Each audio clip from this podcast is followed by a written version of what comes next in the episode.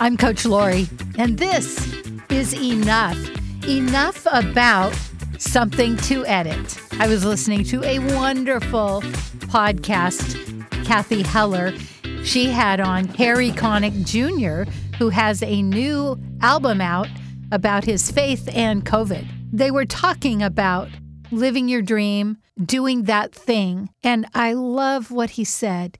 He said, You've got to give yourself something to edit. If you never take the step, if you never write the book, write the song, do the thing, you don't have anything to edit. You don't have any way to get better and to learn more. I teach podcasting, and I always say, push record. Just push record and start talking.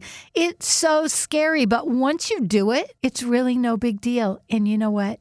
We can always edit. We can take out the ums and ahs. We can listen, which in radio, we listen to ourselves and we get better. We listen for things that we're doing all the time, saying the same thing over and over, but it gives us a place to start. It gives us a place to get better. Give yourself something to edit. What is that thing? What's that thing you've been wanting to do and you're scared?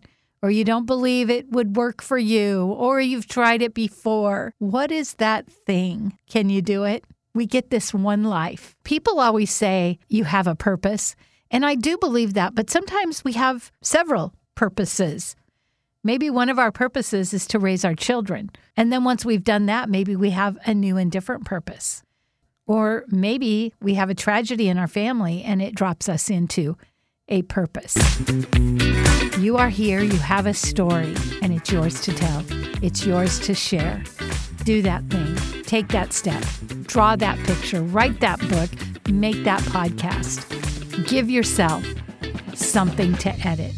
I'm Coach Lori, and this